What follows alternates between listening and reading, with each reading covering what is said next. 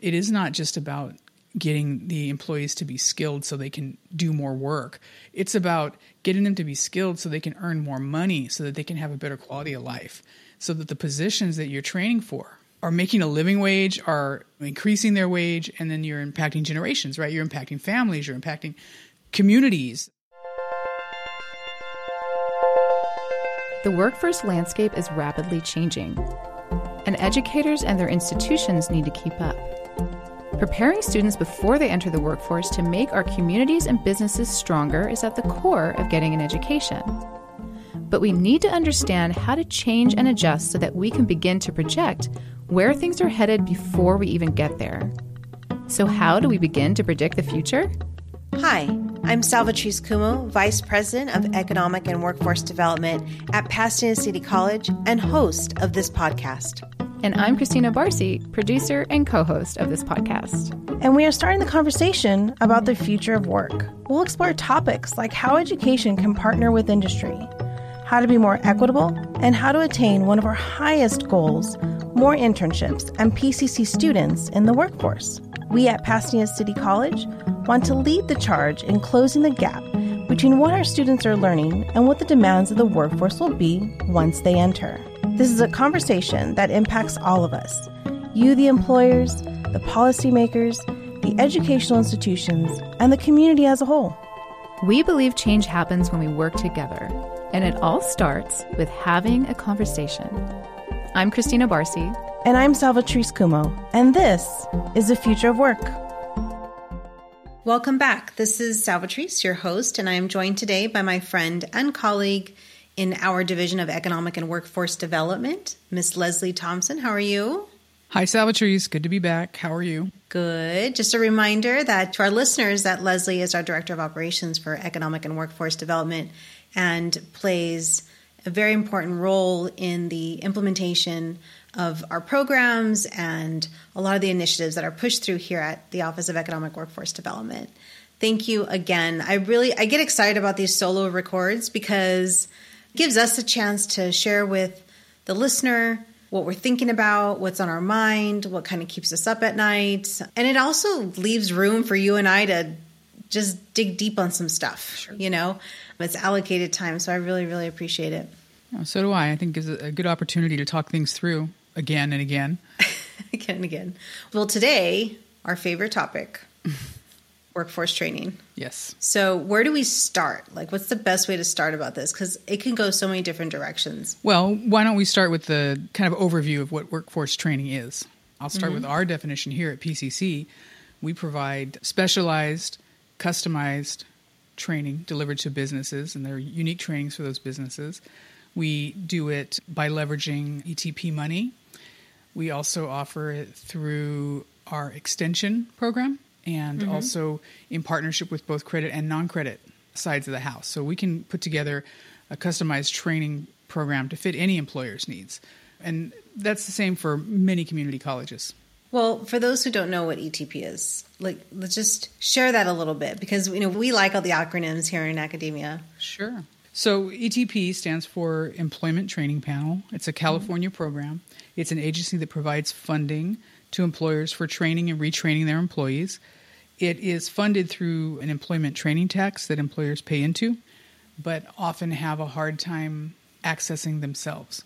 And so, mm-hmm. as institutes of higher education, community colleges can navigate the application process and get those funds and leverage those dollars for training to minimize the cost to employers. So, it's a really great program that has some limitations and restrictions in terms of how you qualify and the competition for the funding and, and these kinds of right. things.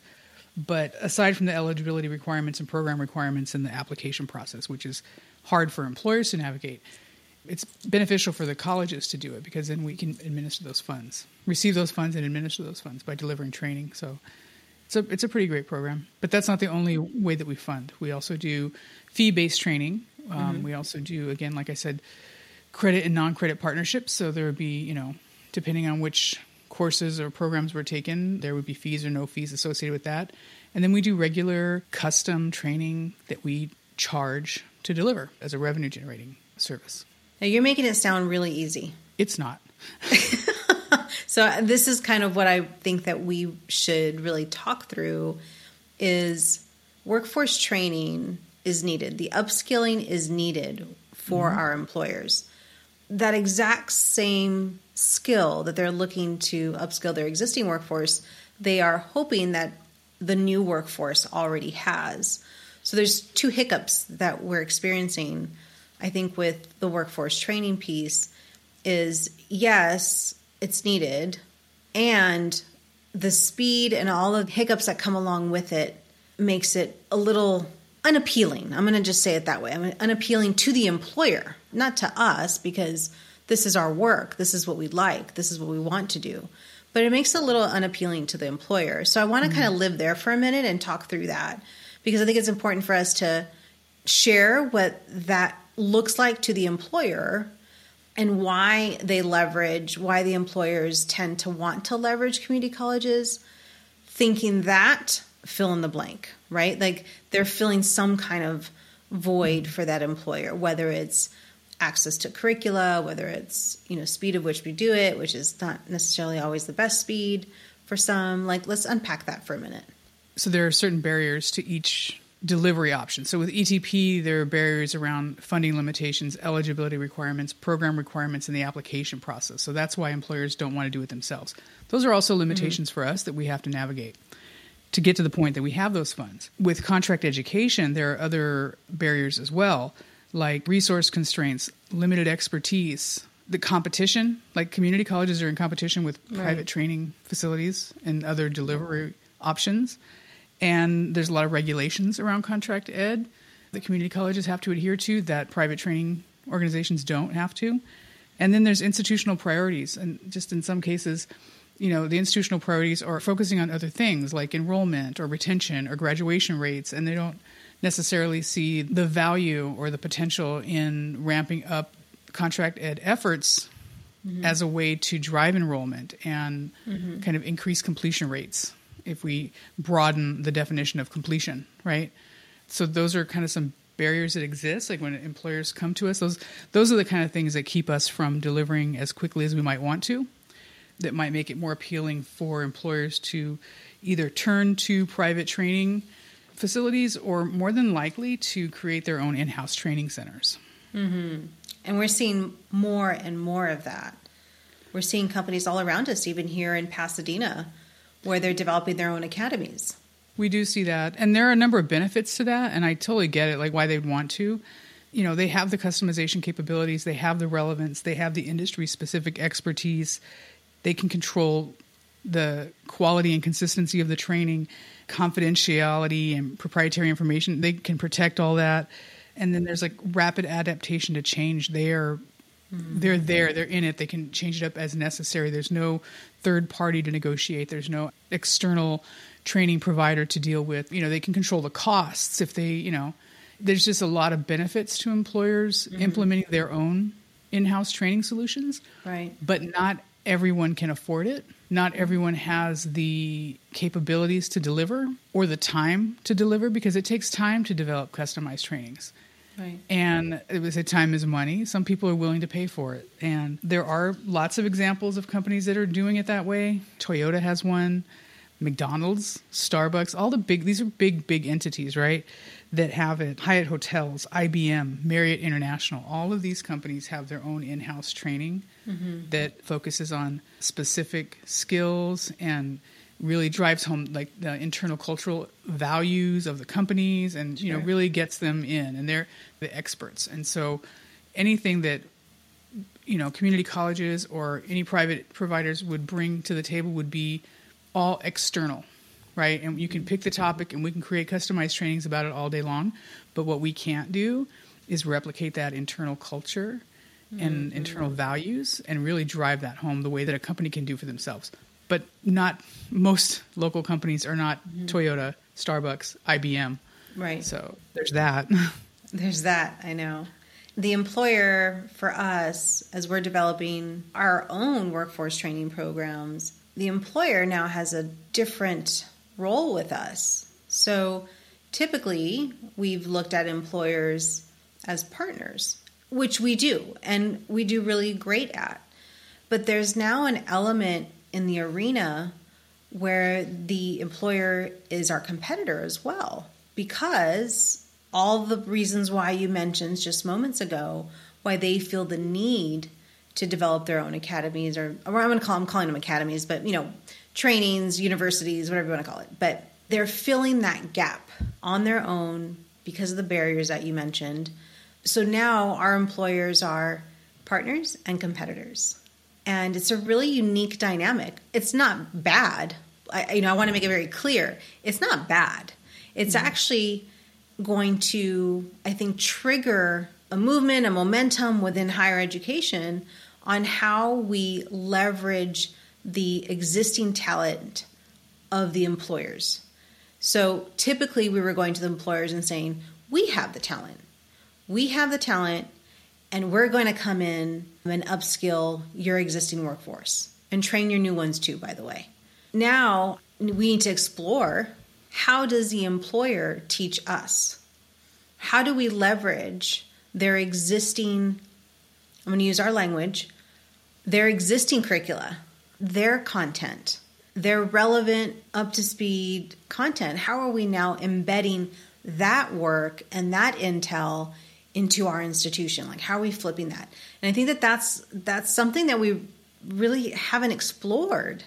I mean maybe a little bit with some of the larger entities but i think there's so much room there for the employer to be able to teach us right versus we teach them. I don't know how that could work out. I don't know. Especially with i'm going to go down a tangent super quick especially thinking about enrollments. And we have traditionally not looked at employers as the pipeline to community colleges.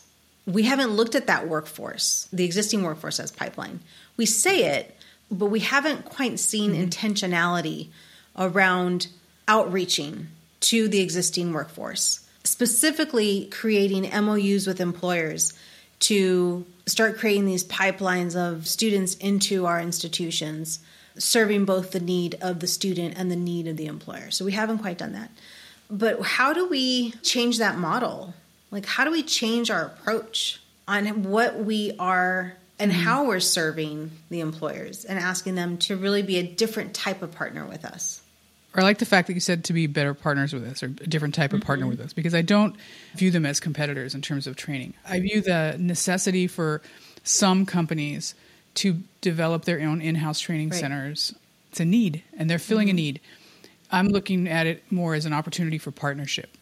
There are some things they do really well. Again, communicating the internal culture and values, and they certainly have a lot to contribute to content when it comes to very specific trainings.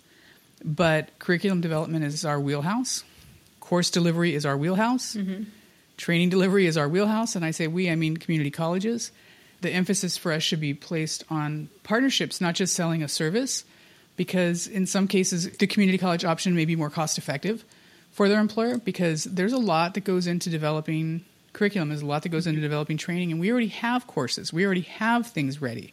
For me, it's not just about the customizable programs that we can deliver through workforce training, which is, you know, we call it here our area of workforce training, but it's also in partnership with non credit and with credit mm-hmm. and with extension and courses and things that already exist. And so it's an easier process for employers to partner with us and get those trainings. So outside of the customized training, there's opportunity for industry partnerships. We have a lot of partnerships. This could create more flexibility in delivery. Mm-hmm. We have the capability to deliver content in different ways. And also certification and credentials. We can offer certification and credentials. And those credentials are going to have more weight than probably a certificate of achievement from an employer That's to right. an employee, right? These are credentials that you can take with you everywhere. If you go through, you know, a credit program and you get a, you know, a certificate or a degree, that's something that you have forever. Absolutely. And there's value there. And that's something that we can provide. And again, I don't see it as a competition. I see it as an opportunity for partnership. And you're right. They have a lot to offer and a lot to contribute. And what we can do to be better partners is to learn how to understand what they're trying to give, take it in, and incorporate it into what we already have. We have all the tools and all the courses and all the things necessary to deliver It's just that we're having a hard time making that connection. And I don't think it's because mm. most of them are doing it themselves. I think it's because they're not. And that's the problem. I think it's because the training isn't being delivered, that the mm. workforce isn't being upskilled at a quick enough pace to keep pace with what's needed.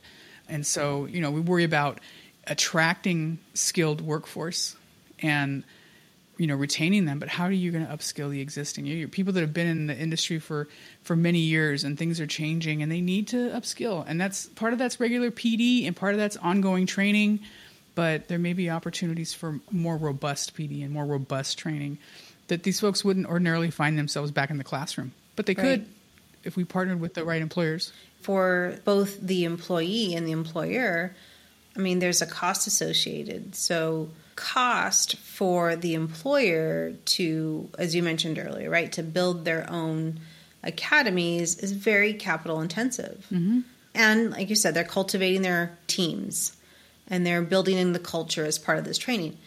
Everyone else who doesn't have those resources, our colleges become a better choice.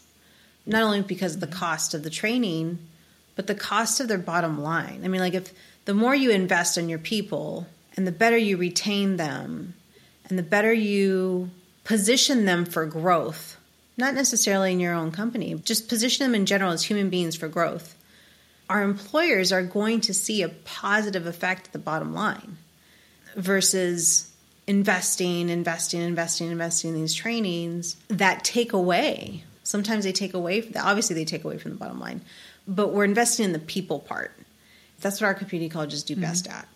And I think that perhaps maybe like our messaging or how we communicate to the employers on how investing in people affects their bottom line might be something we explore. You know, you and I are talking about it right now. Like we're talking about the trainings, we're talking about barriers, we're talking about why it's great, why it's not, but we're still dealing with people. And so what's the long-term game, right? Like what is the long-term result of all of this? Right? And so for our employers, I mean, granted, like they're trying to run a business, right? They're trying to do all the things. They're just trying to be good people doing good work.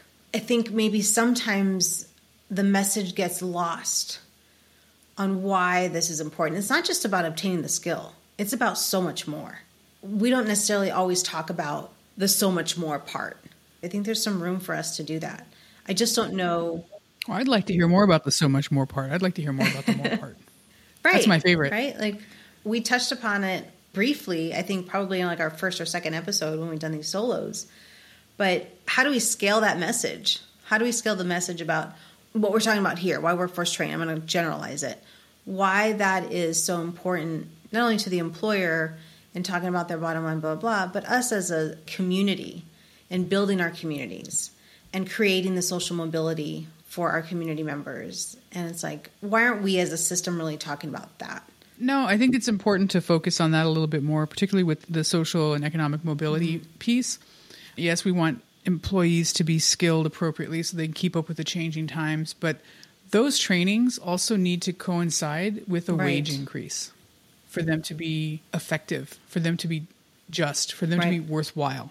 So when you think about cost effectiveness, now I'm an employer and I'm developing training and all of this, and I'm spending all this money to develop this kind of this curriculum and and then at the end of it I also have to pay out more money to my you know so they're looking at all these things right going back briefly to ETP there's a wage trigger so that in order for us to get paid mm-hmm. through ETP the trainings that we deliver have to result in a wage right. increase after a certain retention period and that wage increase it can be a straight dollar value or it can be a combination of a dollar value and benefits but there has to be a wage increase in order for us to get paid from the state. So to me, it's a restriction and it makes it a little more difficult to find the right fit mm-hmm. for training, but that's good.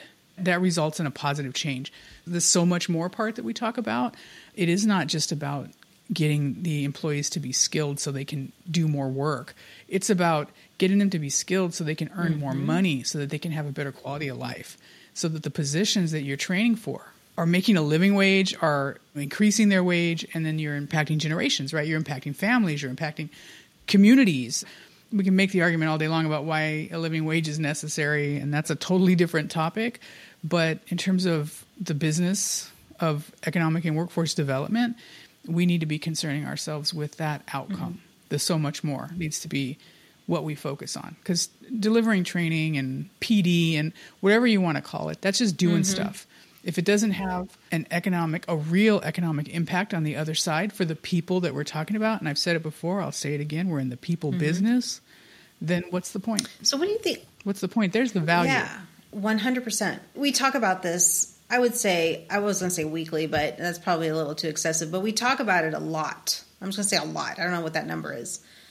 Okay, so I'm going to throw this out there. I'm to play devil's advocate. Is it because we can't measure it right now, and that's why we're not talking about it, and that's why we're not talking more about the so much more? Is it because it's hard to measure, or is it because it takes a few cycles for us to see the result? Is it because the way legislation is written and our metrics is, I mean, I'm not asking you that because I want you to answer, you know, that you have the answer. I, I, you may, right? Like you have your own theories, but I think it'll serve us well if we maybe talked about that a little bit more with our own colleagues. I'm going to say Okay. this.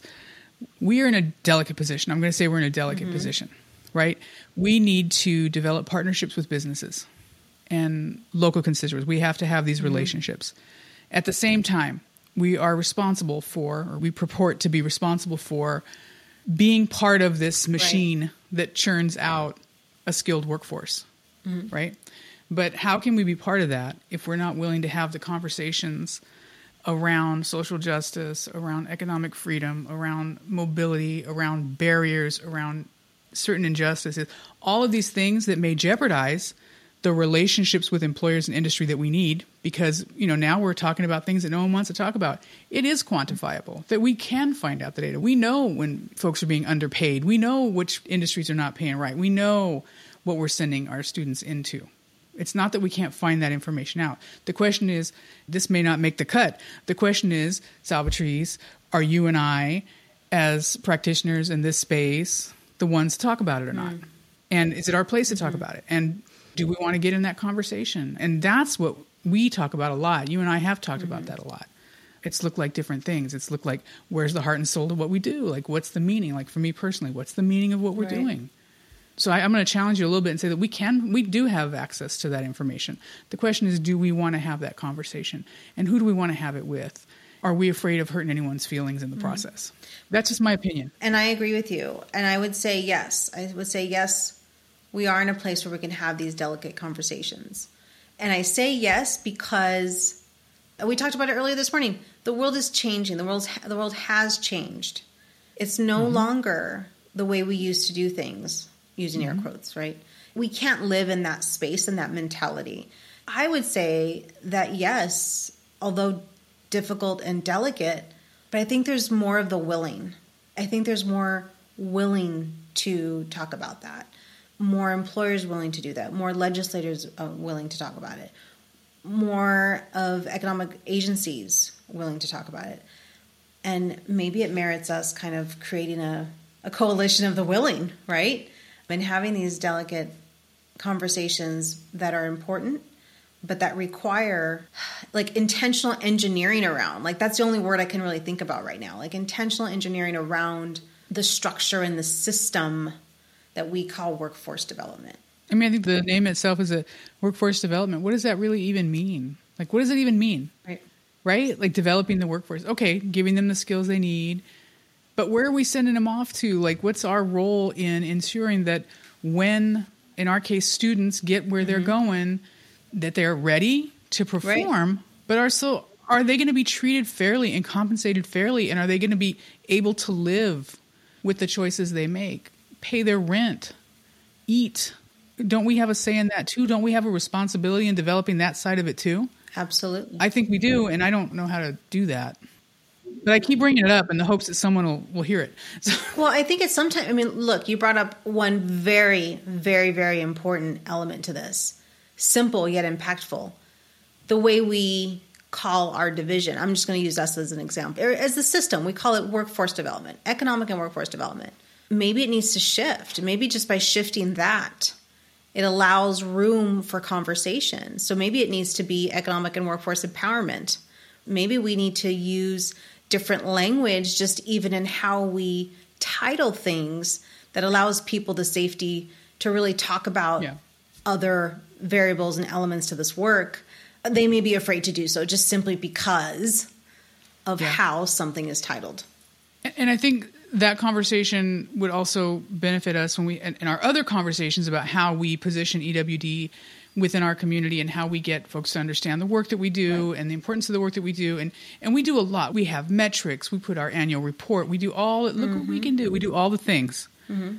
But people, not everybody gets it. Not everybody gets it. What's Right. what is EWD anyway? What, Right. what is that? What is that? Well, we're constantly showing people what we do, like pr- producing you know metrics and deliverables and things like that. But if it's not landing if it's not relevant i'm not going to say none of it matters. It totally matters. We do really great things and we have good things to show for it. Right. but we've gotten off topic here into a totally different Sorry. discussion but, but well but i'm going to bring important. it back the importance of not just workforce training but the importance of anything that we're doing here is so that the outcome that the outcome has to be a positive impact on the employee hmm.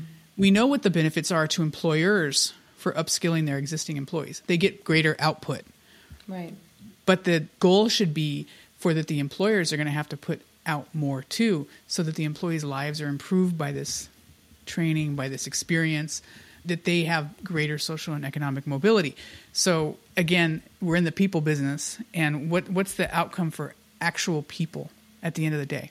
Yeah. that's what resonates with people because we want to hear about each other and we want to know that we're doing things that really matter. To me, it's not, probably shouldn't say it, but to me, it doesn't matter how many trainings we deliver.